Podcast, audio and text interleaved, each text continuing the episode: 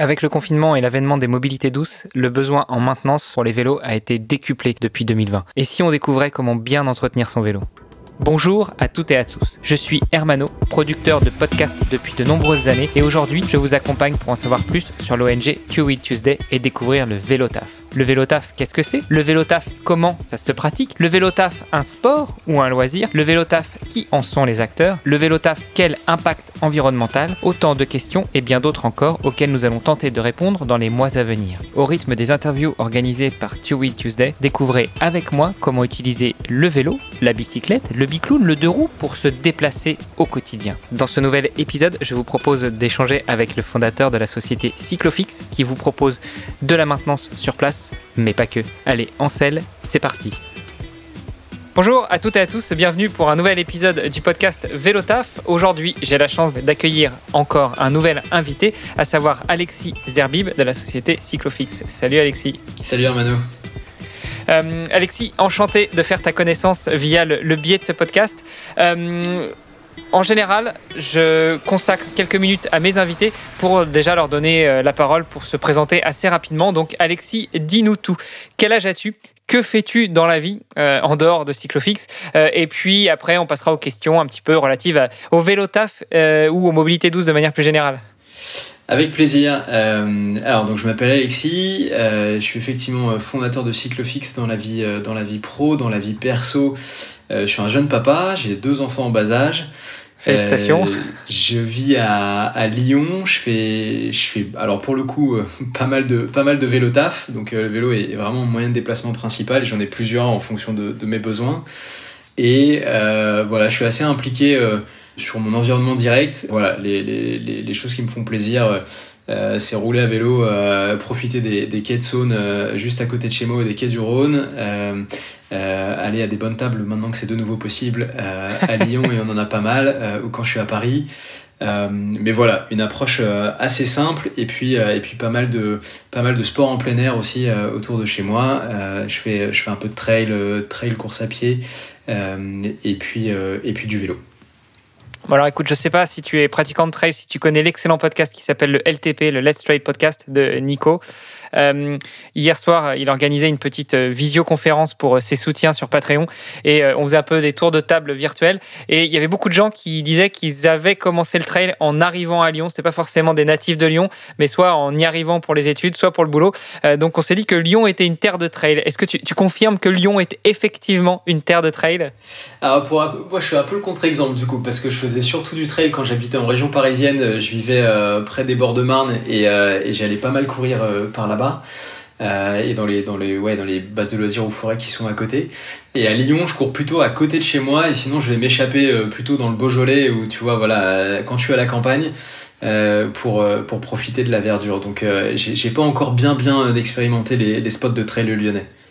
Attends, quand on va dans le Beaujolais, en général, c'est pas pour courir, non? C'est pour faire autre chose. Bon, pas ce n'est pas le sujet du, podcast d'aujourd'hui. oui, oui, oui, je dis des bêtises. Alexis, tu disais donc que, tu pratiques beaucoup de vélo taf. Euh, alors attends, tu nous as dit aussi que tu étais entrepreneur, c'est toi qui as monté Cyclofix. Euh, au début, quand on est entrepreneur, euh, ça se passe dans sa chambre ou dans son bureau, donc le vélo taf, il est assez rapide, non? Euh, ouais, alors euh, par la nature de l'activité de Cyclofix, euh, j'ai quand même pédalé pas mal euh, dès le départ, mais oui, pour te donner un exemple, les premières pièces détachées de vélo qui ont servi à, à, réparer au tout début de Cyclofix, je les stockais dans ma dans ma commode, dans, dans ma chambre chez mes parents. Donc tu vois, alors que maintenant on a des lieux de stockage. donc là pour le coup, j'avais un accès direct aux pièces détachées. Par contre, je roulais pas mal et c'était d'ailleurs un des challenges que j'ai trouvé assez sympa qui allait avec, euh, avec l'aventure Cyclofix. C'est, tu vois, quand je faisais les premières réparations, donc c'était en, à Paris et Première Couronne, euh, et, comme j'étais bah, seul réparateur de Cyclofix à ce moment-là, euh, je parcourais entre 60 et 80 km par jour à vélo, donc ça m'a quand même fait bouger dès le départ. Bon, on reviendra tout à l'heure sur, sur Cyclofix. Moi, je voudrais qu'on reste un petit peu sur toi d'abord. Euh, tu vas nous raconter un petit peu l'histoire de Cyclofix euh, et puis euh, la genèse et, et enfin où est-ce que vous en êtes actuellement. Mais revenons à toi. Donc, trailer occasionnel. mais vélo taffeur régulier. Quand tu dis régulier, c'est-à-dire tu, tu, prends le vélo tout le temps, tous les jours, dès qu'il faut sortir, ou c'est plutôt du vélo taf qui dépend un petit peu de la météo ou des distances à parcourir, parce que si tu dois faire un déplacement de, de, 15-20 bornes, ça passe. Si tu dois faire un, un 100 bornes, c'est peut-être un peu plus compliqué, non? Alors c'est vraiment du vélo taffeur de tous les jours. donc j'ai une voiture. Euh, mais que je n'utilise que pour euh, faire des distances en sortant de la ville euh, et quand je, je, je, pars avec tu vois femme et enfants à la campagne ou en vacances. mais sinon, quelle que soit la distance à parcourir en, en, zone urbaine, je suis tout le temps à vélo. Concrètement, je le prends tous les jours. J'ai un vélo pliant, j'ai un Brompton pour pour mes trajets quand je suis tout seul et notamment quand quand je suis au bureau à Paris. Euh, j'ai un, cargo, un Omnium cargo sur lequel j'ai les deux sièges euh, enfants pour, euh, pour faire tous mes trajets avec mes enfants quand je suis, quand je suis en ville. Et concrètement, pour tous mes trajets urbains, la voiture elle reste au garage et, je suis tout le temps en vélo. Quelles que soient les conditions météo, bon après Lyon c'est un peu mieux loti que Paris normalement, non? Ouais, mais quelle que soit la météo, que ce soit à Lyon ou à Paris, hein, je suis beaucoup à Paris, j'y suis toutes les semaines, quelle que soit la météo, quelle que soit la saison, euh, en hiver, euh, même quand il neige, euh, c'est tout le temps à vélo. Quand j'ai des choses à transporter, c'est pour ça que j'ai fait le choix du vélo cargo et de ce type de cargo qui est assez spécifique. c'est que je fais, je fais toutes mes courses à vélo et je commence à avoir un frigo bien rempli. Et voilà, quand j'ai des achats, même des, des, des, des meubles, enfin, à part quand c'est un frigo, mais même quand c'est les, les meubles pour le salon, la plupart du temps, j'arrive à les faire passer sur le cargo, quoi. Ah ouais, donc euh, effectivement, tu es un aficionado, euh, pas uniquement du vélo taf, mais, mais du déplacement en cyclisme urbain. Ouais, j'ai vraiment évolué vers ce, vers ce, ce mode de déplacement et j'ai réussi à, en faire un, vraiment un moyen de déplacement principal de tous les jours pour, pour ma vie en tant qu'urbain. Euh, et ça correspond vraiment à cette évolution vers laquelle je voulais tendre, donc je suis très content d'avoir réussi à le faire. Alors attends, là c'est la question du podcast. Pourquoi pourquoi as-tu transitionné, as-tu évolué vers ce mode de vie? Écoute, super intéressant à titre personnel et aussi à titre pro parce que c'est un des sens portés par Cyclofix et la philosophie de Cyclofix. Mais euh, moi, tu vois, vraiment pour remonter, avant je me déplaçais, euh, donc il y, a, quelques années de ça, je me déplaçais qu'à moto, en ville euh, et périurbain. Et puis ensuite, j'ai évolué euh, vers le vélo uniquement pour les trajets euh, domicile-travail. Et puis voilà. Et puis par contre, euh, bah, quand j'avais des, malgré tout, des petites distances à faire, des affaires à transporter, bah, ça m'arrivait de prendre la voiture, etc. Et en fait, au fur et à mesure, je me suis dit, mais vraiment, la voiture, c'est bah, le, classique quoi. C'est-à-dire que euh, déjà il faut la garer euh, ça pollue euh, à moins qu'elle soit pleine et que finalement euh, t'aies vraiment besoin de, de faire asseoir cinq personnes dans la voiture ou quatre personnes. En fait c'est c'est vraiment pas le moyen de transport le plus fun et qui a le plus de sens en ville loin de là. Du coup l'idée c'était absolument pas de, de taper sur, sur sur la voiture mais plutôt de dire bah en fait j'utilise vraiment que quand j'en ai besoin et je trouve que ça a du sens et puis dans tous les autres cas où je peux faire autrement et avec plus de sens, et puis par ailleurs plus de fun parce que le vélo c'est quand même vachement plus fun, eh bien euh, je, je, trouve cette solution. Et donc c'est ce que j'ai fait avec le vélo cargo, avec le transport des enfants et autres. Euh, je me suis dit bah voilà, en ville, euh, t'as quand même une question de qualité d'air, t'as une question de temps de déplacement, euh, de fun au quotidien parce que de, malgré tout se déplacer à vélo ça, ça égaye un peu la journée, c'est assez sympa et même quand il pleut je trouve. Donc voilà, c'est apporter ce sens là et par contre vraiment transitionné. Je me suis vraiment inscrit là-dedans. Je fais partie de tous ces gens-là qui avaient euh, des habitudes différentes, qui au fur et à mesure cherchent à transitionner. Et à titre personnel, en tout cas, pour y arriver, j'ai vraiment dû y aller étape par étape. C'était pas un changement radical du jour au lendemain, mais c'est un changement qui s'est opéré sur bah, quelques mois malgré tout, mais qui par contre maintenant est stable. Bon alors on peut dire malgré, euh, on se voit en visio, malgré le manque de barbe que tu peux arborer, euh, qu'on parle un peu entre hipsters quoi. ouais, je pense que c'est une philo... En fait, moi c'est ça que j'aime bien, c'est que c'est euh, finalement c'est une approche les gens s'approprient au fur et à mesure. Et au, départ, c'était c'était quand même assez identitaire. C'était effectivement des moods que tu retrouvais chez vraiment certains profils tu cites, euh, tu cites les profils hipster, mais tu vois, t'as, euh, voilà, moi chez Cyclo par exemple, j'ai fait la connaissance euh, de coursiers pro, mais les, tu vois, les purs et durs, quoi, les gars qui bossaient dans des, dans des boîtes de coursiers locales, qui faisaient vraiment beaucoup, beaucoup de bornes et tout ça, c'était pas du tout mon univers, c'était pas mon profil, c'était pas moi. Voilà, et en fait, et c'est, aussi, on, en reparlera avec Cyclofix, mais moi j'aime bien aborder les choses sans clivage et plutôt en pas avec le il faut parce que mais en fait, euh, en quoi est-ce que ça a plus de sens et c'est plus logique pour ton quotidien Et à partir du moment où le sens, on se l'approprie, euh, tu vois, je fais pareil euh, sur la, pour la bouffe, hein, pour, pour la nourriture. maintenant, je fais mes courses en local, je vais acheter à côté de chez moi, je regarde les produits le plus local, locaux possible, etc. Mais je trouve que en fait ça marche que si tu trouves du sens et que du coup tu as envie de le faire et que tu prends du plaisir. Si c'est pas le cas et que tu le fais parce qu'on te dit de le faire, bah en tout cas chez moi ça marche pas bien, j'arrive pas à le tenir dans le temps. C'est génial ce que tu dis. En plus, ça résonne beaucoup en moi sur, euh, par rapport à un podcast que j'ai écouté récemment qui s'appelle Système 2 et qui aborde le, sujet dans l'épisode en question du nudge. Et, euh, c'est un peu le, sens même de, du, nudging, en fait. C'est de trouver le sens, de faire trouver le sens pour nous faire faire quelque chose qu'on a envie de faire et éviter de, de, se laisser emporter par euh, une motivation un peu malsaine, pour ainsi dire. J'espère que j'ai bien transcrit. tu disais que, avais, que cette transition chez toi pour te mettre à faire tout ce que tu peux faire en vélo euh, avec ce moyen de transport et plus avec la voiture. Euh, ça s'était passé par étapes. Ça t'avait pris un peu de temps. Euh, tu peux revenir avec nous sur justement ces étapes et, pourquoi ça t'a pris un peu de temps? Pourquoi est-ce que finalement du jour au lendemain tu peux pas dire voilà je laisse la voiture au garage? Ou même tiens la voiture il y a un problème j'ai pas le temps j'ai pas envie d'aller la faire réparer je prends le vélo et puis ça devient un nouveau mode de vie. Ouais, alors pour moi, ça a été déclenché par un premier événement qui, euh, qui a été la suspension de mon permis euh, moto quand je vivais en région parisienne pendant deux mois. Ah voilà, donc c'était un peu l'événement dont je parlais tout à l'heure. Je parlais de la voiture cassée, mais pour le coup, c'était le permis qui a sauté. Ça a été l'événement déclencheur pour un truc bête. Hein. J'ai pas fait le fou furieux, mais voilà, un truc bête, euh, petit excès de vitesse juste parce que dans le flot de la circulation, et puis, et puis voilà, pas, pas suffisamment d'attention. Et, et, et, voilà, je me suis fait prendre. À 12 points d'un coup Ou c'est c'était euh, plusieurs petits ah, excès de vitesse. suspension de deux mois, euh, je crois que j'ai eu le minimum, ça devait être peut-être, euh, c'était quelques points, mais non, non, c'était pas le gros truc. voilà, c'était juste pour me dégager d'une situation où voilà, je me faisais un peu enfermer à moto et comme bah, j'avais un engin assez puissant, je me suis juste dégagé et puis bah, tu te retrouves très très vite bien au-delà des 50 km/h. Et donc à ce moment-là, en fait, j'utilisais vraiment mon vélo super occasionnellement dans le cadre du vélo taf, hors usage loisir sportif. Mhm. Euh, vraiment occasionnellement, quand il faisait beau, en fonction de la distance, etc. Donc c'était vraiment le moyen de déplacement, euh, le troisième moyen de déplacement, quoi, je dirais. Et, et donc là, euh, par contre, j'avais quand même une petite aversion pour les transports en commun. Je les prends que quand j'ai pas le choix et que c'est vraiment plus pratique. Mais sinon, je me suis dit, il faut quand même que je trouve le moyen de pas me retrouver dans les transports pendant deux mois parce que ça va pas me plaire du tout.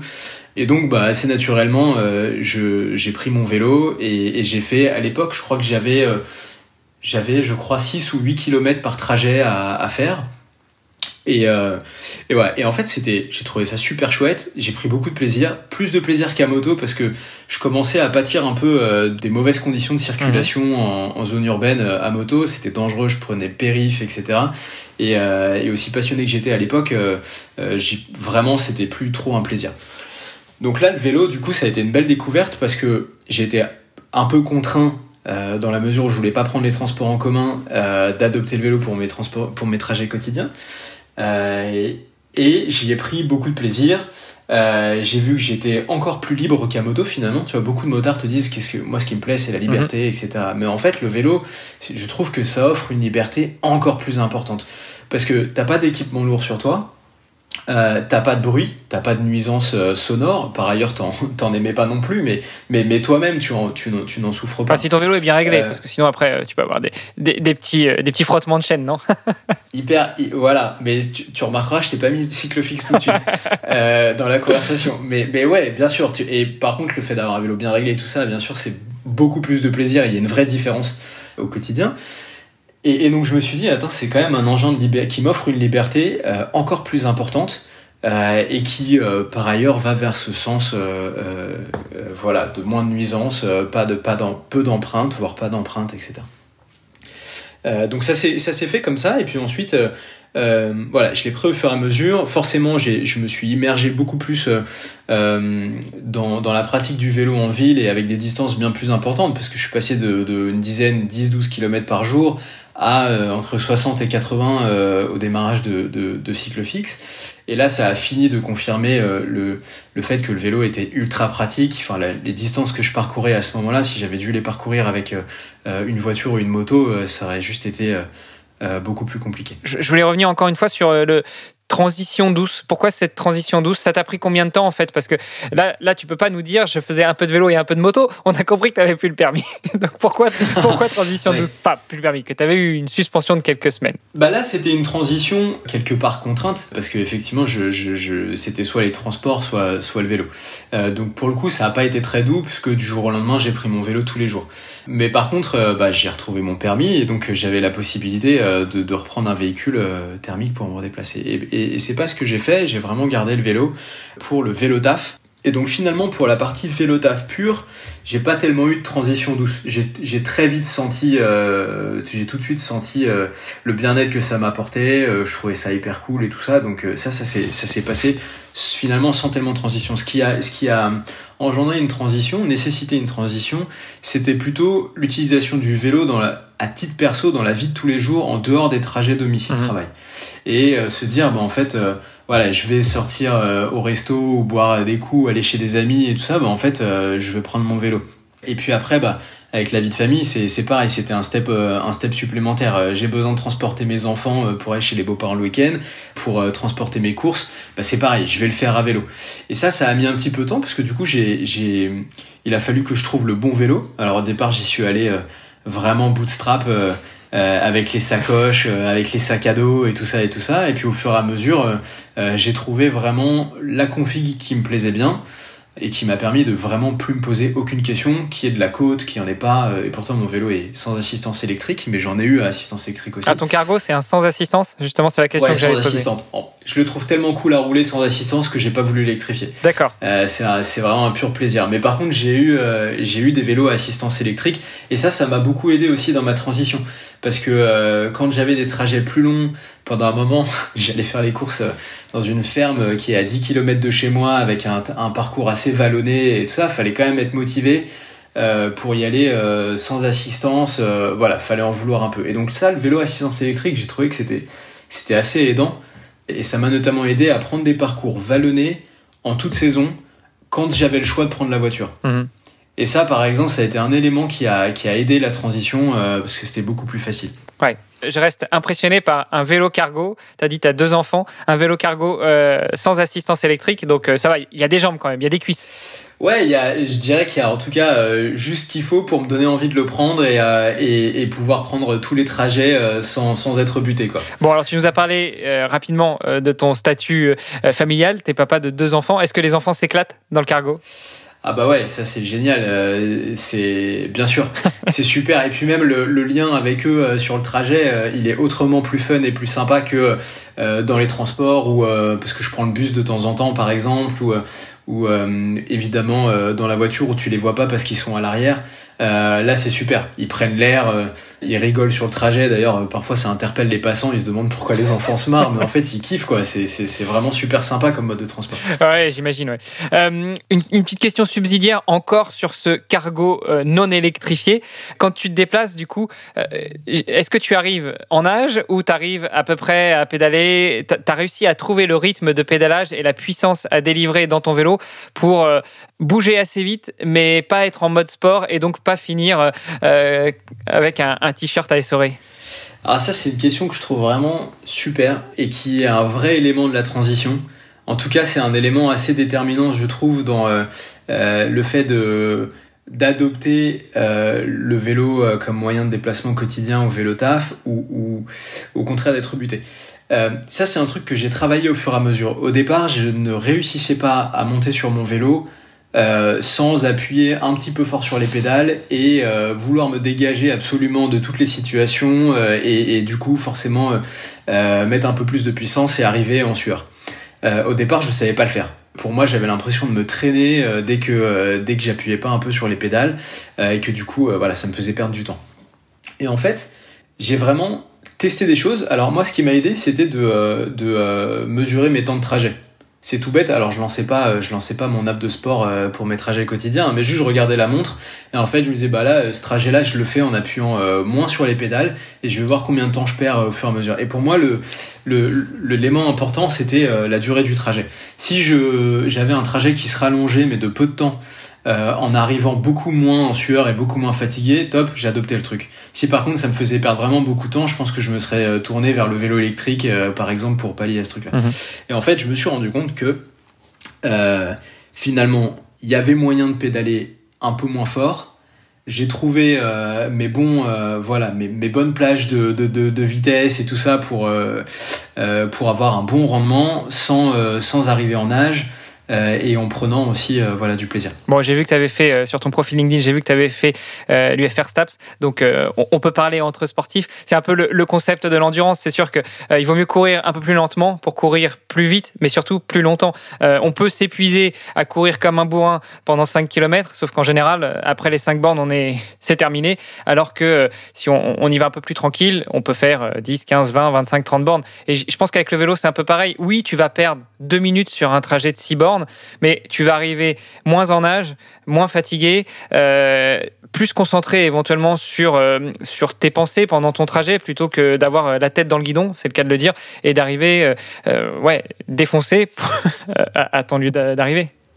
C'est clair et, je trouve que c'est d'autant plus vrai en ville et du coup appliqué au vélo taf mhm. parce que finalement avec les feux rouges, avec bah maintenant as quand même tu croises pas mal de cyclistes, tu vas te retrouver derrière quelqu'un que tu vas pas pouvoir doubler, tu vas, etc. Et en fait, tu as tout un tas d'éléments qui vont te ralentir sur le trajet, qui font que de toute façon, tu as un espèce de temps un peu incompressible, et si tu appuies plus sur les pédales, tu vas beaucoup plus transpirer euh, comparé au temps que tu vas gagner. Donc, euh, donc ça, je trouve que c'est une logique à, adopter et, et qui se vérifie vraiment. Quoi. Bon, euh, on a parlé de toi, on a parlé du vélo taf. Je crois qu'on peut pas parler de toi sans parler de ce qui te caractérise ces derniers temps. Donc, euh, Alexis, est-ce que tu peux nous parler de Cyclofix, l'idée derrière la boîte, la genèse du projet, et puis euh, après, bah, raconte-nous où est-ce que vous en êtes actuellement Avec grand plaisir. Alors, Cyclofix, euh, c'est une société que j'ai créée fin 2015. La, la, boîte a été immatriculée en novembre 2015. et c'est un projet qui est né après une première startup que j'avais cofondée avec un ami d'enfance euh, sur laquelle j'avais travaillé pendant à peu près deux ans. Ça a été un peu l'école de la start-up pour moi. Euh, j'ai fait ni école de commerce, ni école d'ingé ou quoi que ce soit, donc j'étais euh, voilà, j'ai pas évolué dans un environnement entrepreneurial non plus. et donc du coup ça ça a été un peu le ça a été le bac à sable. on a fait plein de trucs, on a fait des erreurs et ça et puis bah voilà on n'a pas réussi à, à vraiment trouver la dynamique suffisante pour, euh, pour pérenniser le projet. Et donc deux ans euh, après, donc euh, été 2015, on a décidé de l'arrêter. Et j'ai voulu réfléchir à une nouvelle idée. Je me voyais vraiment pas repartir dans le salariat et, j'avais à l'époque un an de droit de chômage devant moi. Donc du coup j'ai réfléchi à, à, un projet qui pouvait avoir un impact sur le quotidien, euh, qui pouvait répondre euh, également euh, à des compétences que j'avais déjà. Donc moi j'ai un profil technique. je m'ennuyais en fait dans la filière générale fin collège et j'ai voulu partir dans le technique. je dis ça parce que c'est un peu un petit combat, je trouve, contre la diabolisation des, filières professionnelles où on a tendance encore trop, malheureusement maintenant, à, vouloir les réserver aux gens qui peuvent pas faire autre chose. Et, et je trouve que c'est vraiment une erreur. Euh, donc moi j'avais tout à fait la possibilité de rester dans une filière générale, mais j'ai voulu m'orienter dans le technique parce que c'est ça qui m'intéressait à ce moment-là. Et, euh, donc je suis parti en première année de BEP euh, mécanique auto à la place de ma seconde. Et puis forcément, bah, je, comme j'avais un niveau pour être en filière générale, etc., bah, toutes les matières générales étaient assez faciles. Et donc du coup j'ai ensuite enchaîné sur une filière technologique où j'ai continué le technique, mais avec euh, voilà, un peu plus de place quand même euh, pour le général. Et donc du coup, j'avais cette appétence pour la partie technique. Et je me suis dit sur cette nouvelle boîte, j'ai envie, envie de toucher à des choses, j'ai envie de toucher à du physique, à du, à du concret. J'ai pas envie de faire un projet pur digital, ce qui avait été le cas la, la première fois. Et hum, donc du coup j'ai pris mon temps, j'ai eu cette chance-là et, maintenant je mesure encore plus à quel point c'était une chance d'avoir du temps pour réfléchir et pour, euh, et pour se dire ok bah, j'ai un, un, horizon dégagé devant moi, euh, euh, qu'est-ce que je vais choisir de faire? Et donc je suis parti rejoindre ma, ma, ma compagne qui était en, à Bruxelles à ce moment-là et j'ai vécu 4 mois là-bas, donc été 2015. Euh, et je me suis baladé, euh, j'ai vu les vélos, euh, vu que je m'y intéressais, bah voilà, j'ai pris le temps de regarder les belles boutiques qu'ils avaient, ce qui existait dans l'écosystème, etc. Et j'ai creusé et je suis allé vraiment identifier les problèmes qu'il y avait sur ce sur ce secteur et, et j'ai discuté avec des gars qui avaient ouvert des boutiques de vélos après avoir opéré en tant que réparateur itinérant. Et je me suis dit tiens mais ça m'intéresse là. Pourquoi est-ce que moi je trouve ça génial le réparateur itinérant Je trouve que c'est c'est ultra pertinent en ville. Euh, T'apportes le service là où le cycliste en a besoin, tu lui enlèves la pénibilité de trimballer son vélo sur le dos quand euh, il a besoin de le faire réparer. C'est super malin. Pourquoi est-ce que euh, du coup t'as fait ce chemin inverse d'un truc que je trouve vraiment ultra malin pour ensuite aller ouvrir une boutique? Euh, Et la boutique c'est super chouette, mais il en existe déjà, c'est pas nouveau, ça, ça apporte pas une réponse supplémentaire. c'est pas disruptif pour rester dans le langage startup?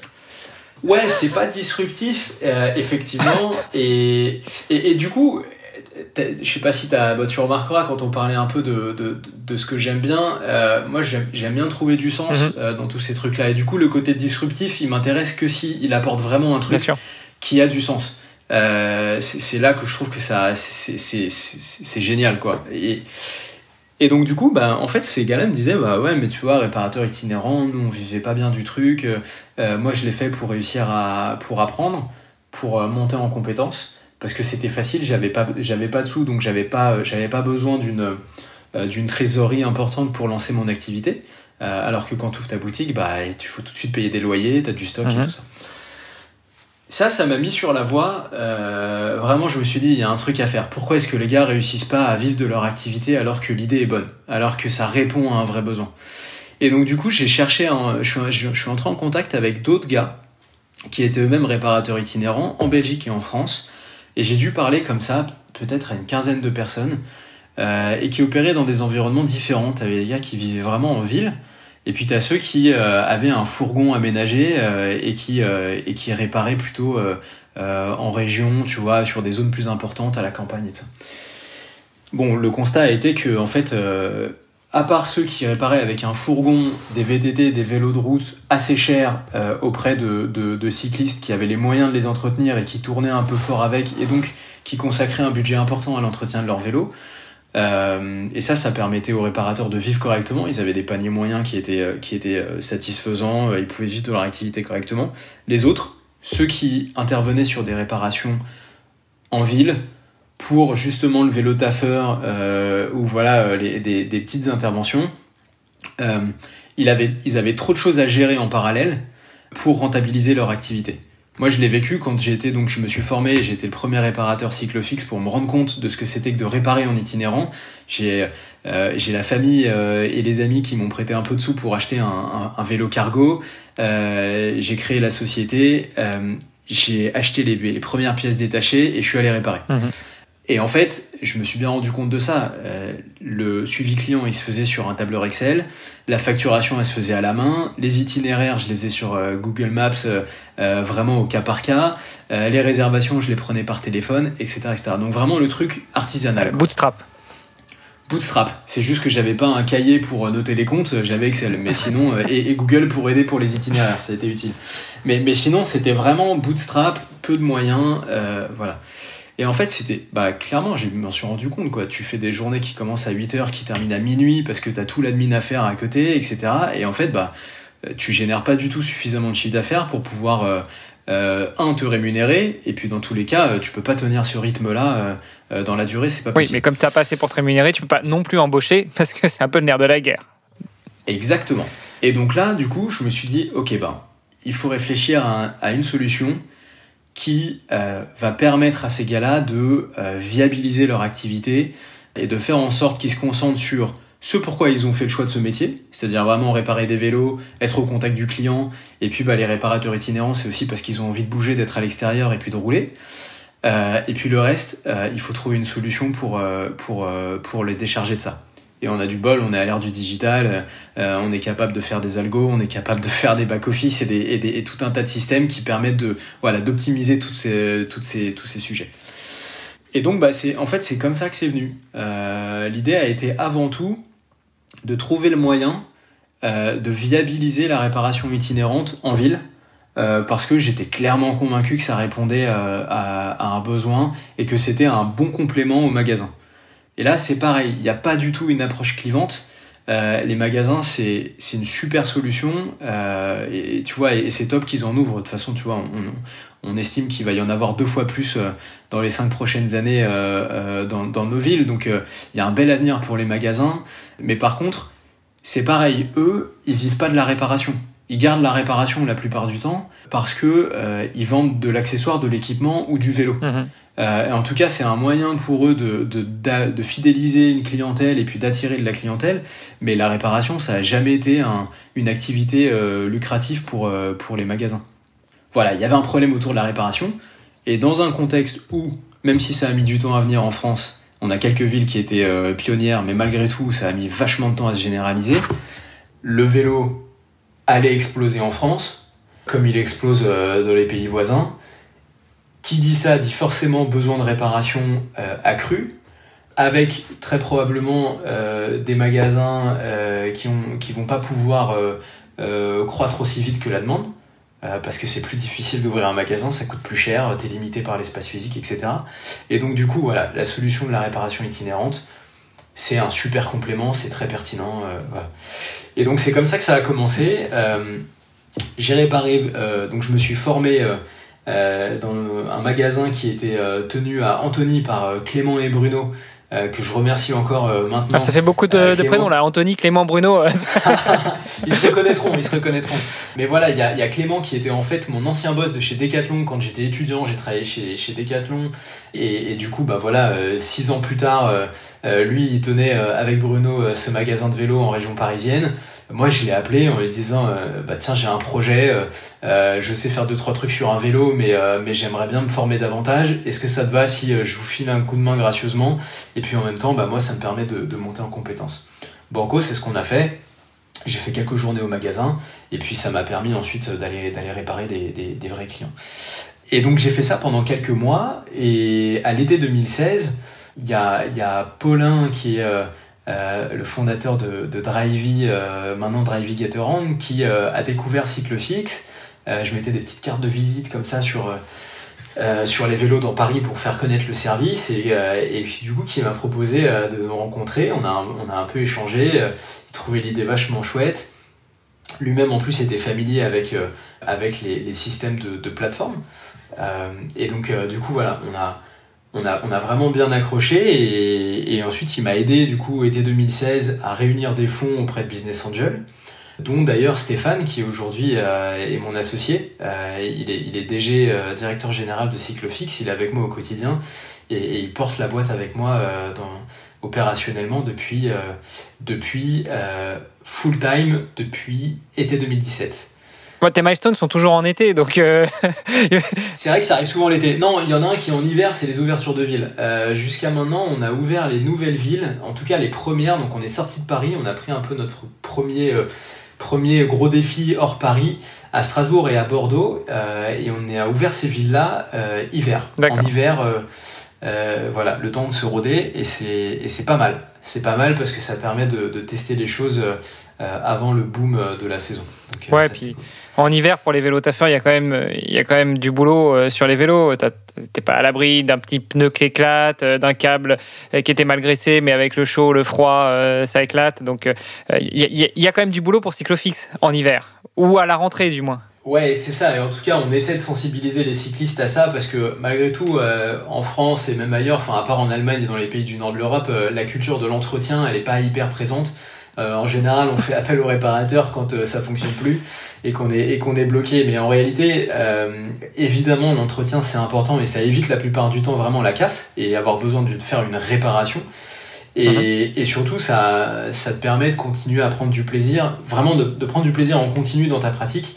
Euh, ce que tu évidemment pas quand tu commences à avoir une transmission qui est pas suffisamment lubrifiée, des pneus pas assez gonflés ou en bon état, etc. Et, et bien sûr, en hiver, du coup, c'est encore plus important.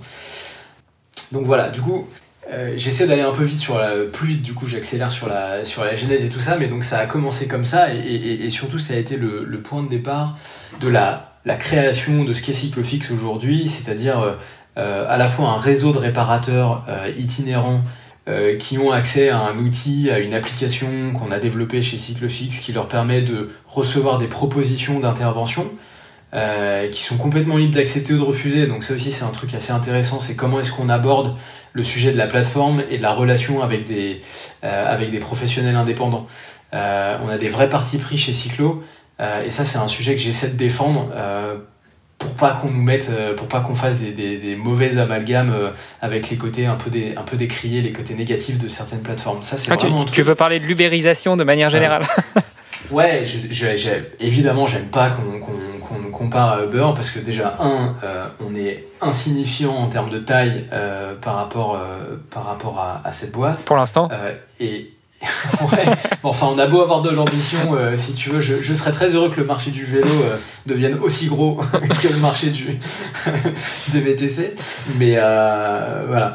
Mais non, mais c'est surtout qu'en termes de, en termes d'approche, après, il s'agit pas de critiquer en particulier les autres parce que je pense qu'il y a deux choses. Il y a un, la philosophie avec laquelle tu fais les choses, et deux, réellement les actions que tu mènes et là où tu te trompes. Et en fait, euh, je juge absolument pas euh, le fait de se tromper et la manière de faire. Parce que ça, euh, on fait tous des erreurs et puis parfois tu as l'impression que tu fais des choix, soit c'est pour aller plus vite, soit c'est parce que tu as l'impression que bah, en fait c'est juste le bon choix sur le moment et puis tu te rends compte que ça va pas et tu t'es trompé. Mais par contre, pour parler de cycle vraiment, il y a une question d'état d'esprit dans lequel on a, on a créé cette plateforme. Euh, et la relation avec les, avec les réparateurs itinérants qui sont indépendants. Et ça, depuis le départ, et on l'a gardé, on fait, déjà on construit le, le, produit avec eux. On est vraiment, euh, on travaille avec eux pour euh, faire évoluer les fonctionnalités de leur application, faire évoluer le parcours de réservation pour leur permettre d'avoir bah, vraiment les bonnes infos et tout ce qu'il faut pour pouvoir accepter l'intervention sans encombre, pour pouvoir la finaliser sans encombre aussi. bref, donc c'est un truc qui se construit avec eux. Et puis surtout, on fait en sorte de respecter leur statut d'indep, qui d'ailleurs n'est pas forcément auto-entrepreneur. Ça aussi, c'est un truc, comme on a un peu de temps, je trouve ça, je trouve ça cool de, de, s'arrêter euh, quelques secondes là-dessus. Mais euh, souvent, tu vois, je prends les schémas, mais en gros, c'est plateforme égale Uber égale auto-entrepreneur égale précarité. Euh, égale, tu, prends, tu, tu, tu, fais les choses sans les, sans les considérer. Mhm. Bah, en fait, dans la pratique, tu as, plein de as plusieurs plateformes qui existent, dont Cyclefix, mais pas que, tu en as d'autres qui font les choses avec beaucoup plus de considération et de nuances que ça. Donc, un, les indeps, ils sont pas forcément auto-entrepreneurs. Ils le sont quand c'est plus avantageux pour eux fiscalement et que ça leur permet de dégager plus de revenus. Et, un, et on a la chance en France d'avoir euh, ce, ce, ce statut-là qui permet quand même à plein de gens de tester une activité en tant qu'indépendant euh, avec euh, vraiment peu de lourdeur administrative et, et peu de taxes. Donc euh, plateforme euh, égale, euh, égale indep égale précarisation, mais, mais chez Chiclofix, vous, vous faites attention à ce que justement il soit... Ouais, en fait, depuis le début, si tu veux, déjà, un, les, les euh, les propositions de rendez-vous qui sont poussées aux réparateurs, euh, ils sont complètement libres de les accepter ou de les refuser. S'ils les refusent, il y a, y, a, y a, zéro contrepartie négative. Uh-huh. Il y a pas de, t'es pas obligé de, de, de, faire euh, un minimum d'activité, de faire etc. Donc vraiment, nous notre rôle, c'est de proposer des rendez-vous, c'est d'être apporteur d'affaires et de proposer des rendez-vous aux réparateurs justement pour leur éviter de devoir euh, démarcher, de devoir euh, répondre au téléphone ou autre pour prendre les rendez-vous. Donc on va faciliter, un, on va euh, leur apporter des rendez-vous, deux, on va leur faciliter vraiment la, la planification de ces rendez-vous. et puis après, sur la manière de faire, c'est pareil. on travaille avec eux sur une qualité de service rendu, parce que ça, en fait, c'est indispensable pour toutes les personnes qui travaillent autour de cycle fixe. C'est indispensable même pour les réparateurs entre eux. Euh, et, après, par contre, les gars, ils sont libres. Euh, ils utilisent euh, l'outil qu'ils veulent, ils utilisent, tu vois, ils font le réglage ou, ou, ou l'opération un peu comme ils le sentent. Et c'est ça aussi qui est assez riche, c'est qu'il y a des gars qui ont roulé leur boss, qui ont vraiment leur manière de faire. Euh, et c'est hyper utile. T'as le gars qui va, t'as le gars qui va mettre le petit, le petit coup d'huile dans la gaine euh, de frein euh, pour pour éviter que le câble s'oxyde et qu'il coulisse vraiment super bien parce que bah tu vois il, il, fait ça depuis longtemps et voilà. Et puis t'as le jeune réparateur qui a pas ces trucs là qui va très bien faire l'opération mais mais qui va le faire différemment, voilà. Donc ça c'est ça c'est assez important et ça fait vraiment partie de l'état d'esprit et du sens qu'on avec lequel on fait les choses depuis le départ chez Cyclo. Et ça je voilà, je, trouve important de le dire et de le valoriser et je continue de, valoriser aussi euh, bah, toute l'équipe qui bosse autour de ça et les réparateurs qui bossent avec nous pour que ça puisse se faire comme ça. Donc euh, ça c'est ça c'est chouette. Et une des fiertés aussi, c'est que tu as des réparateurs qui sont avec nous depuis longtemps maintenant, tu vois, qui ont investi 5-6 000 euros dans des gros vélos cargo électriques, qui bossent avec nous depuis 3 ans ou plus maintenant.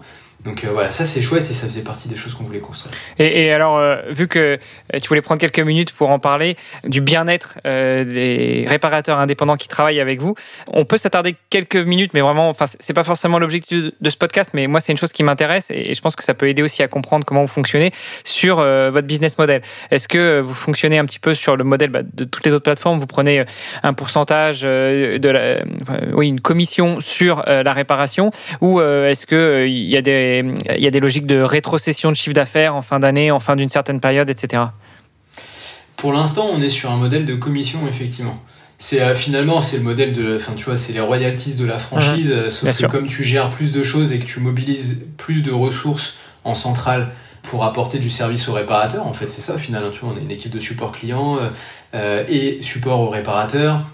Il y a la possibilité de s'approvisionner en pièces détachées, donc tu as quand même un accès ultra facilité à la pièce détachée, ce qui est de plus en plus un problème dans le marché du vélo parce que tu as une pénurie de pièces. Ah, c'est ce que j'allais te demander. Même maintenant, euh, vous arrivez à avoir des pièces parce que j'ai quelques copains réparateurs, je vais les envoyer chez toi du coup.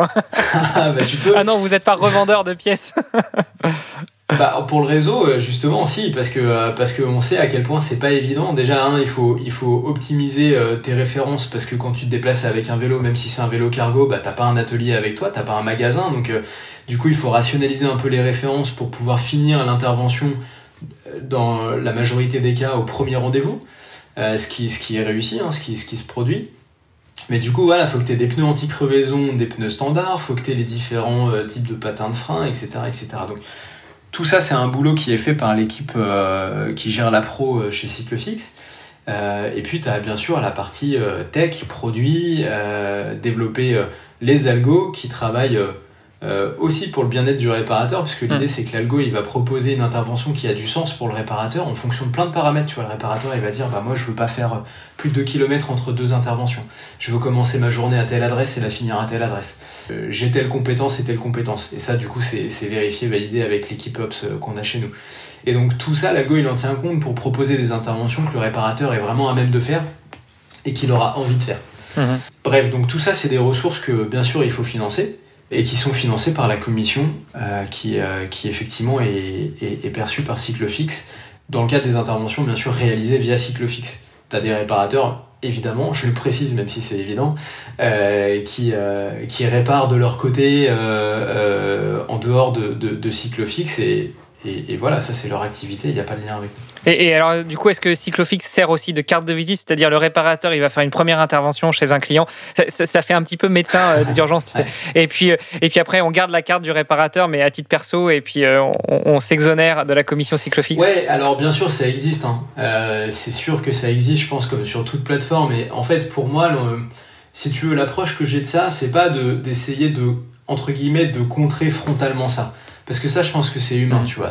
Enfin, tout le monde, à un moment donné, euh, en fonction du contexte, se dit, bah, si je peux payer un truc moins cher parce que j'utilise le pas le service et que je passe en direct, bah, du coup, euh, je le fais. Pour moi, la bonne approche, c'est comme ça qu'on le fait, c'est de, de travailler autour de donner suffisamment envie aux réparateurs de pas faire ça et aux clients mm-hmm. pour euh, vraiment qu'ils valorisent justement l'apport le, et la valeur ajoutée de cycle fixe.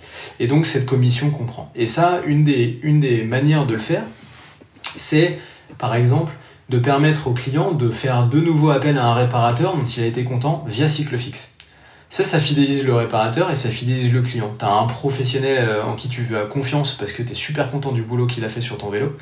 Tu as envie de faire appel de nouveau à lui, bah, tu peux le faire.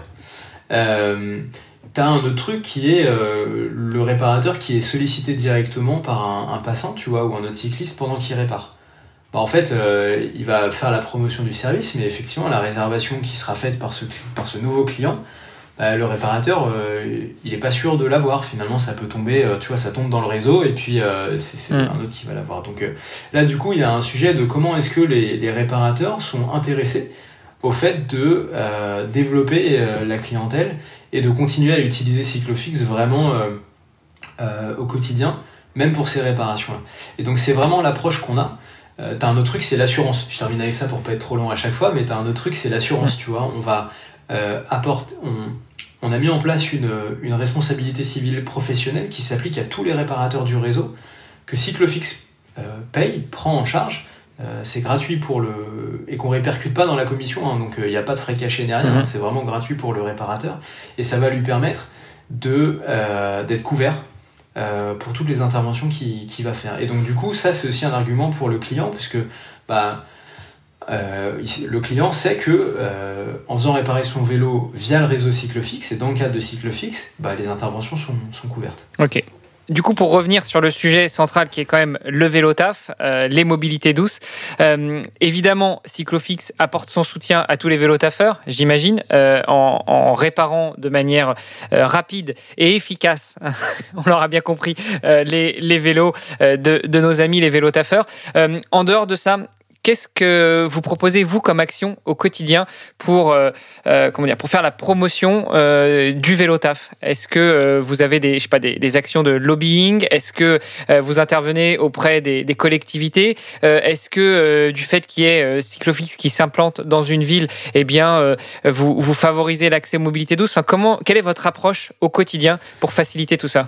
Alors, T'as un premier truc qui est la manière, euh, qui est l'essence même de Cyclofix, c'est la manière dont on propose la réparation. Pour moi, il y a un truc qui est déjà assez évident, c'est que le fait de simplifier l'accès à la réparation, de, par nature, euh, ça encourage la pratique du vélo. Parce que du coup, euh, tu dis, bah, finalement, le, cycliste qui a son vélo qui dort au garage et qui veut pas le prendre parce qu'il prend pas le temps de le faire réparer, etc., et qui veut pas l'emmener en atelier, bah, il a accès à un service facile, donc il va le faire réparer. Donc, euh, je considère que ça, c'est vraiment un marqueur assez fort et quelque chose qu'on essaie de pousser. Y compris euh, par rapport aux tarifs euh, qui sont pas prohibitifs par rapport aux services que ça apporte, etc. Donc, voilà. Ensuite, il y a effectivement quelques actions locales honnêtement, on, déjà, on, pédale vite tous les jours pour, euh, pour, euh, pour, euh, délivrer le service dans les meilleures conditions. Mais pas trop vite pour pas se hein. on aura bien compris. t'as les, les, apparateurs qui tournent, qui tournent si, si, qui aiment bien transpirer. tu les vois parfois, c'est impressionnant. Mais, mais non, ce que je veux dire par là, c'est que euh, les actions de lobbying à proprement dit, c'est pas les sujets sur lesquels on est les plus actifs pour le moment, parce qu'on a un sujet déjà de suivre notre croissance, de, de continuer à proposer un service de qualité, parce qu'on veut vraiment pas négliger ça et, et, dégrader ça. Euh, voilà, donc les actions qu'on a pu faire, c'est soutenir des événements. Euh, donc, euh, tu vois, il y a, y, a, y, a, pas mal d'associations qui prennent contact avec nous chaque année en disant bah, ce serait chouette qu'on propose de la réparation sur place, est-ce que vous pouvez contribuer? Et donc là, on travaille avec les réparateurs. Souvent, euh, on finance bien évidemment euh, la présence et l'intervention du réparateur. Euh, et puis ça permet de, d'agrémenter les événements de cette manière-là. On travaille de plus en plus, mais c'est voilà, c'est pas encore au niveau où ça devrait, avec les assauts de réparation, pareil, qui font pas pour le coup de lobbying, qui poussent à la pratique du vélo, etc. Avec notamment la maison du vélo, bah, il y en a une à, Lyon, mais t'en as je crois dans toutes les grandes villes on travaille auprès des entreprises. Ça, c'est un truc assez important et, sur lequel on est vraiment en train de, se concentrer davantage là. C'est beaucoup d'entreprises qui veulent apporter, qui veulent euh, faciliter euh, la transition justement de leurs salariés vers l'utilisation du vélo euh, pour leur déplacement domicile-travail. Et ça, c'est un truc assez que je trouve super intéressant, qui est quand même assez émergent. Finalement, ça fait du bruit, mais ça se met en place doucement. Mais on fait de plus en plus d'ateliers en entreprise et, auprès de grands groupes et de petites entreprises, tu as vraiment de tout, dans lesquels on va proposer des ateliers de réparation dans la journée, sur le temps de travail des salariés, euh, pour réparer leur vélo. Et là, c'est assez intéressant parce que même quand tu vois le type de vélos qui sont amenés à ces ateliers, ben, en fait, tu te rends compte que tu as une minorité de vélos qui appartiennent à des vélos taffeurs, qui sont des vélos solides pour le quotidien, électriques, de bonne facture, etc. Le truc, tu vois que c'est un moyen de déplacement principal. Et puis, tu as beaucoup de vélos qui sortent du garage ou de la cave euh, et qui sont remis en état à cette occasion. Et donc mhm. ça c'est assez chouette. Je pense, moi j'y crois vraiment pas mal sur la démarche. Après évidemment la, la vitesse va dépendre de, de, la bonne volonté des entreprises et de leur conviction là-dedans. Mais l'employeur, je pense qu'il a un vrai rôle et il peut être vraiment facilitateur pour mettre finalement les gens, de manière générale, donc dans le cas de l'entreprise, ce sont les salariés, mais en réalité, c'est des urbains, quoi. Et, et donc, du coup, c'est c'est un, un, bon endroit pour, pour faciliter cette transition. Alors moi, il y a une, question que je me pose depuis euh, la, petite dizaine euh, d'épisodes que j'ai déjà enregistrés avec mes invités. À ton avis, quel est l'un des plus gros freins au, euh, vélo taf? Alors, je parle pas forcément de la météo, hein, on est d'accord. J'ai eu aussi à ce micro le directeur de Between, enfin l'ancien directeur de Decathlon Belgique, qui est maintenant directeur du développement de chez Between, qui est en Belgique et qui me disait écoute, en Belgique, il pleut 7% du temps. Donc, euh, si en Belgique, il pleut 7% du temps, à Lyon euh, ou encore plus bas, il doit pleuvoir encore moins. Donc, mettons la météo de côté. Par contre, à ton avis, quel est le plus gros frein euh, quant à la pratique du vélo taf Alors, au passage, pour donner un autre nom, je crois que tu fais référence à Herman, que je salue C'est ça. par ailleurs. Exactement, Herman von Beveren. Alors, pour moi, le frein principal, je dirais que c'est avant tout l'infrastructure cyclable. Pour moi, ça, c'est et ça arrive probablement de loin, enfin pour moi, mais par ailleurs, il y a des gens euh, qui font des stats euh, et, qui, et qui bossent sur des données tangibles qui le qui l'expliquent aussi. Euh, mais c'est clairement les infrastructures cyclables parce que n'importe qui peut demander à son entourage, que ce soit ses parents, ses cousins ou n'importe quelle personne qui n'est pas vélo taffeur, bah viens, on va, on va d'un point A à un point B en ville à vélo, il va te dire non, c'est trop dangereux. donc ça pour moi c'est de loin le premier point. Et on voit aussi, on constate l'impact des nouvelles infrastructures cyclables. Il suffit de se balader à Paris ou dans la plupart des grandes villes françaises. Paris, c'est, je trouve, assez marquant parce que euh, ça a été un gros changement. Euh, ça a mis du temps à venir, mais là, sur les deux dernières années, euh, tu as des chantiers qui se sont terminés. Bah voilà, le nombre de cyclistes a explosé. à Lyon, c'est pareil, etc. Donc, un, infrastructure. Deux, je dirais, pour les vélos, il y a un nouveau problème, pardon. Je fais une petite parenthèse, mais c'est l'accès au vélo. Mhm. Vu qu'il y a moins de vélos disponibles parce que les magasins se sont fait dévaliser, euh, il y aura probablement un nouveau frein qui sera l'accès euh, au vélo. Bon, mais en tout cas, euh, à part celui-ci, je pense que derrière, tu as, je sais pas dans quel ordre le mettre, mais en tout cas, je dirais la réparation, entretien, réparation, et puis le vol. Voilà. Et, et, justement, sur l'aspect infrastructure, tu crois pas qu'il serait possible, envisageable, imaginable, euh, espérable, pour ainsi dire, euh, de créer des pistes cyclables euh, qui soient pas forcément privatisé, mais un peu à l'instar de certains stades sportifs euh, où on, joue sur le naming. Je sais pas, cette piste cyclable de Lyon euh, a été euh, a été sponsorisée par Cyclofix. telle piste cyclable en Belgique est sponsorisée par Decathlon. Enfin, est-ce que ce serait pas, à ton avis, un moyen de développer l'infrastructure et de donner encore plus de possibilités aux utilisateurs de se mettre au vélo taf? C'est une bonne question et après euh, du coup j'imagine qu'il y a plusieurs angles, c'est-à-dire que euh, en théorie euh, ce qui touche à la voirie c'est c'est plutôt de la responsabilité des collectivités locales ah, et des pouvoirs publics. Donc par contre dans quelle mesure des acteurs privés pourraient ou, ou des associations pourraient faciliter le développement des pistes cyclables, c'est une bonne question. Est-ce que c'est moi, j'ai quand même un peu l'impression que tu as une histoire de pédagogie aussi dans tout ça. Et c'est probablement mm. d'ailleurs aussi un des freins. C'est-à-dire que les infrastructures cyclables, c'est bien, c'est super important. La pédagogie, par contre, c'est aussi important. Et aujourd'hui, on est hyper loin de ce qu'il faudrait faire. Il suffit de regarder un petit peu ce qu'ils font en Suisse, par exemple, euh, ou, dans les pays du Nord. Tu as aussi, euh, mais c'est comme ça, on en a besoin hein, en fonction des sujets, sans dire comment faire, mais en tout cas mettre un peu de lien entre les gens et essayer d'apaiser un petit peu, surtout en période de transition, bah, les changements. Euh, sensibiliser les cyclistes et les tout court, mais euh, aussi les nouveaux cyclistes euh, au fait que bah, en fait c'est quand même pas mal de respecter deux trois règles et puis et puis de pas faire n'importe quoi et pour les cyclistes d'à côté et puis aussi pour les voitures. Et puis c'est un peu ce savoir vivre cette cohabitation entre les voitures et les cyclistes. On a aussi quand même souvent une approche d'opposition. On se dit tu vois pour n'importe qui d'ailleurs. Hein. Quand tu es sur ton vélo, euh, tu regardes les voitures de travers. Quand tu es en voiture, tu regardes les cyclistes de travers et, ainsi de suite. Donc, ça, je pense que la pédagogie et la sensibilisation, c'est un truc assez important. Et moi, j'ai trouvé une super démarche qui a été les, les, euh, ateliers euh, de, Je sais plus comment est-ce qu'ils ont appelé ça, mais pour, pour pardon, apprendre. C'est des ateliers de circulation à vélo pour apprendre mhm. aux nouveaux cyclistes à, à circuler en sécurité. Ça, par exemple, c'est un truc assez important. je pense que à l'école, ça devrait se faire, dans les entreprises, ça devrait être proposé. et c'est un truc, voilà, c'est pas cher à mettre en place. et, ça, et ça fait gagner pas mal. Et ça, ça pourrait compléter pas mal le sujet de l'infrastructure cyclable. parce qu'à un moment donné, tu croises forcément d'autres d'autres automobilistes ou d'autres personnes. Bon, bah écoute, voilà les, prochains sujets que vous pouvez mettre euh, à l'ordre du jour du board. Hein. Comment sensibiliser et comment aider aux, aux infrastructures. Euh, revenons un petit peu sur toi. J'aimerais savoir, Alexis, s'il te plaît, quel est ton meilleur souvenir euh, de vélo taf Je sais pas si j'en ai pas un qui émerge, tu vois là tout seul, mais par contre, j'ai vraiment plusieurs moments de plaisir que, qui, qui, qui, qui, reviennent. Tu vois, par exemple, traverser Paris euh, bah, pendant mes levées de fonds.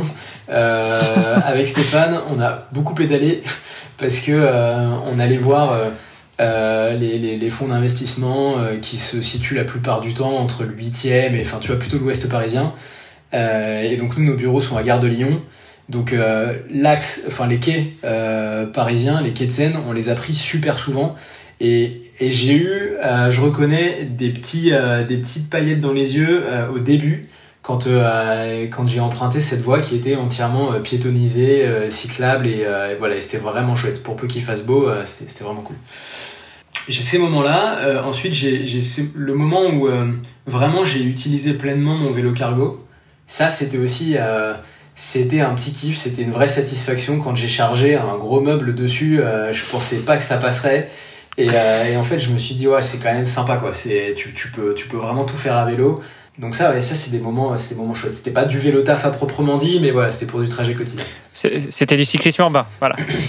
Alors, je voudrais aussi te demander quel euh, outil tu utilises pour vélo taffer. Alors, au-delà du vélo, hein, parce qu'on l'aura compris, c'est un vélo cargo non électrifié. Euh, quand tu te déplaces, euh, notamment quand tu vas à Paris, j'imagine que tu utilises Brighton, donc on le rappelle, c'est un petit vélo pliant.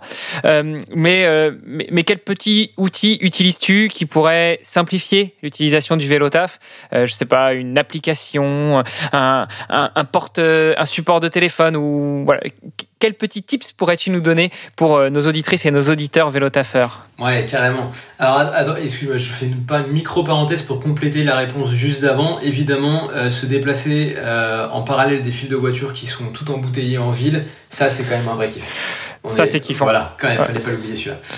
Je, l'ai fait hier en courant. Euh, enfin, je suis sorti courir, voilà, comme, comme tous les jours. Et, euh, et j'habite dans une zone frontalière. Et c'est vrai qu'à cette heure-ci, tu vois les fils de voitures qui s'amoncellent. Et toi, tu passes en courant, même en endurance fondamentale. Et tu vois tous ces mecs qui s'énervent dans leur voiture. Et là, tu prends un kiff énorme quand même. C'est ça.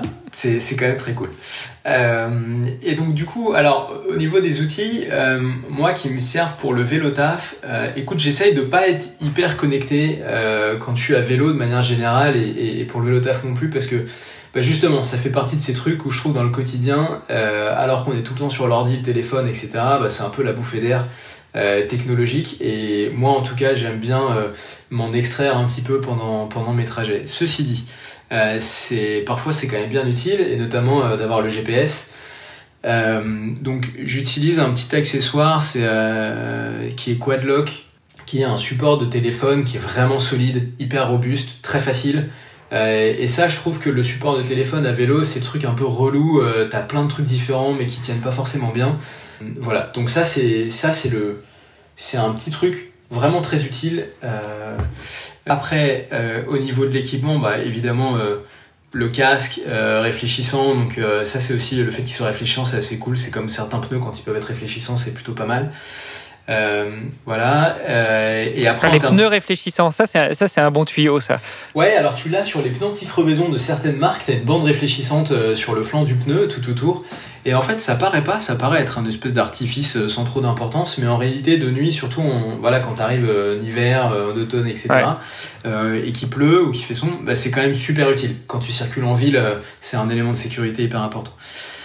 Et après, bah, c'est plutôt les éléments de protection. donc là, il n'y a pas de tech, hein, mais c'est vraiment des, des, éléments de protection quand je circule à vélo. Quoi. Le, le, petit, le petit pantalon de pluie que j'ai toujours dans le sac. Euh, et qui vraiment te sauve dans le cadre du vélo taf euh, parce que ça t'évite d'avoir un, besoin d'emporter un pantalon de rechange ou d'arriver vraiment trempé. Donc un, un, bon pantalon de pluie. Euh, un truc très cool aussi, c'est la veste. Ça, c'est. Tu vois, j'ai trouvé vraiment le produit qui me convient il y a quelques semaines à peine. Alors que ça fait plusieurs années que je fais du vélo taf. Et euh, donc, bah, je sais pas si euh, il faut parler de marque ou de produit en particulier. Ah bah vas-y, je pense que tu. On n'est pas à la radio, donc de toute façon, tu peux citer tout ce que tu veux. Bah écoute, je sais qu'il existe euh, bien sûr maintenant plusieurs options différentes, mais moi j'ai un, une veste Decathlon qui m'a été recommandée par un des réparateurs du réseau Cyclofix, qui fait partie des gros réparateurs. Un gars, il roule beaucoup. Uh et qui est top. Je crois que c'est une veste de montagne à la base. Euh, elle doit valoir 100 euh, ou 120 euros. Et en fait, ce qui est vraiment top, c'est qu'elle a des poches un peu partout et elle a des aérations, euh, mhm. tu vois, sous les, sous, sur, chaque flanc. Et du coup, même la, la matière utilisée, etc., font que, enfin, fait que c'est une veste que tu peux porter en toute saison. Et tu peux vraiment régler, entre guillemets, en jouant avec les ouvertures, le, le, le niveau d'aération de la veste et du coup ton confort. Et en fait, avant d'y avoir goûté, je me suis dit, ouais, bon, tu vois, ça va être un peu du on-off. Euh, soit t'as chaud, tu mets pas de veste, euh, soit tu, mets ta veste et puis tu risques d'avoir trop mm. chaud. Mais en fait, non, franchement, c'est un, un, un vrai bon produit. Euh, et du coup, en fonction de la température, tu peux, tu peux vraiment réguler comme tu veux et c'est hyper confortable. Donc la veste, c'est un truc assez important.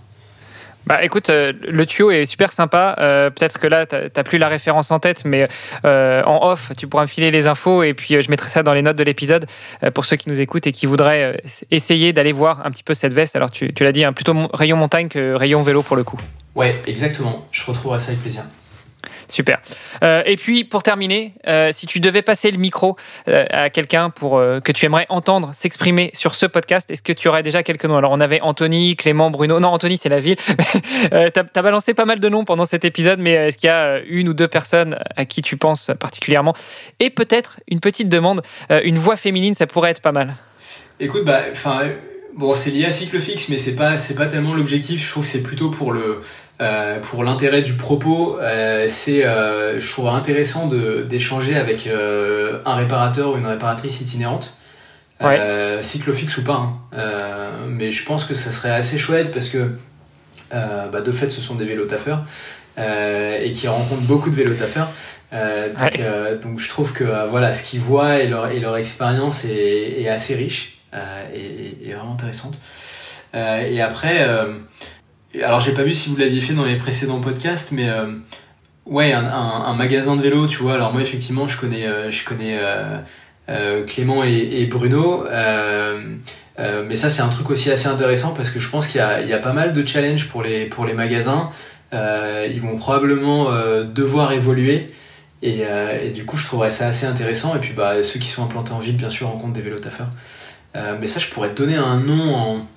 Encore une fois, à part Clément et Bruno, il faudra que je réfléchisse et que je te partage un nom parce que je suis un peu, je suis un peu désarmé là. Bah écoute, Clément et Bruno, ça ira très bien. Et puis effectivement, si tu as une, une réparatrice euh, dans ton réseau, euh, je veux bien. Comme ça, euh, ça, apportera un petit peu de, touche féminine dans ce podcast qui est un petit peu trop rempli de testostérone. et, puis, et, puis surtout, comme tu le dis, pour l'intérêt du propos, ça peut être intéressant d'en savoir un petit peu plus. Alexis, merci beaucoup d'avoir joué le jeu de ce podcast. Juste avant de te laisser partir, je te laisse pas partir sans te demander où est-ce qu'on peut retrouver des infos sur Cyclofix et éventuellement dans quelle ville vous êtes actif pour pouvoir euh, réserver notre prochaine réparation de vélo Ouais, c'est sympa. Bah, euh, écoute, bien sûr, sur cyclefix.com. Euh, qui, qui permet voilà, de, de, comprendre le service qu'on propose, comment est-ce qu'il est, effectué par, par les réparateurs, qui permet de réserver facilement. Euh, l'application mobile également, là on a une toute nouvelle app, euh, on est vraiment content euh, de, l'avoir, de, de, la mettre en ligne parce qu'elle n'avait pas changé pendant longtemps, tout le monde disait oh, votre app elle est pas belle, franchement vous pourriez faire mieux. Elle était en confinement. voilà, donc, donc là voilà, il y a l'app aussi qui, qui, est remise au bout du jour et, et qui est très facile pour réserver une intervention. Et au niveau des villes, donc le service est présent dans, dans pas mal de villes. Hein, Aujourd'hui, c'est 14 grandes villes françaises et leur première couronne. Euh, mais pour te citer euh, les plus actives, euh, bien entendu Paris, également Lyon, Lille, Bordeaux, Strasbourg, Nantes, Rennes, Toulouse, voilà, et, d'autres. Elles sont toutes citées sur le site et sur l'app. Et peut-être la petite précision, c'est que la personne qui cherche une intervention sur cycle fixe, même s'il n'y a pas forcément de, réparateur qui opère dans sa, zone géographique, on a quand même affiché euh, les magasins euh, qui, se trouvent à proximité de l'adresse sélectionnée pour malgré tout aider le, cycliste a trouvé une solution pas trop loin de, là où il aimerait faire réparer son vélo. Et ça, ça passe pas par Cyclofix, puisque du coup, c'est juste les coordonnées des magasins, et après, c'est, au, cycliste de faire le boulot de le contacter, mais au moins, il a l'info. C'est cool, c'est, c'est fair play, c'est sympa. bah écoute, Alexis, merci beaucoup d'avoir passé du temps avec moi. Merci encore une fois d'avoir joué le jeu de ce podcast. Je te souhaite une bonne continuation et puis bon retour à la maison en vélo cargo alors. Merci beaucoup, Hermano. À bientôt. À bientôt, ciao. Vous avez aimé cet épisode? Partagez-le à tous vos contacts ou parlez-en sur les réseaux sociaux en taguant l'ONG Chewy Tuesday sur Facebook et Instagram. Notre pseudo 2WTEU. Et si vous êtes entrepreneur que vous voulez sensibiliser votre personnel ou que vous œuvrez dans le domaine de la mobilité douce, pour rejoindre le mouvement à nos côtés, visitez notre site internet chewytuesday.war. Le vélo vous tente? Commencez par un jour par semaine. À très vite pour un nouvel épisode.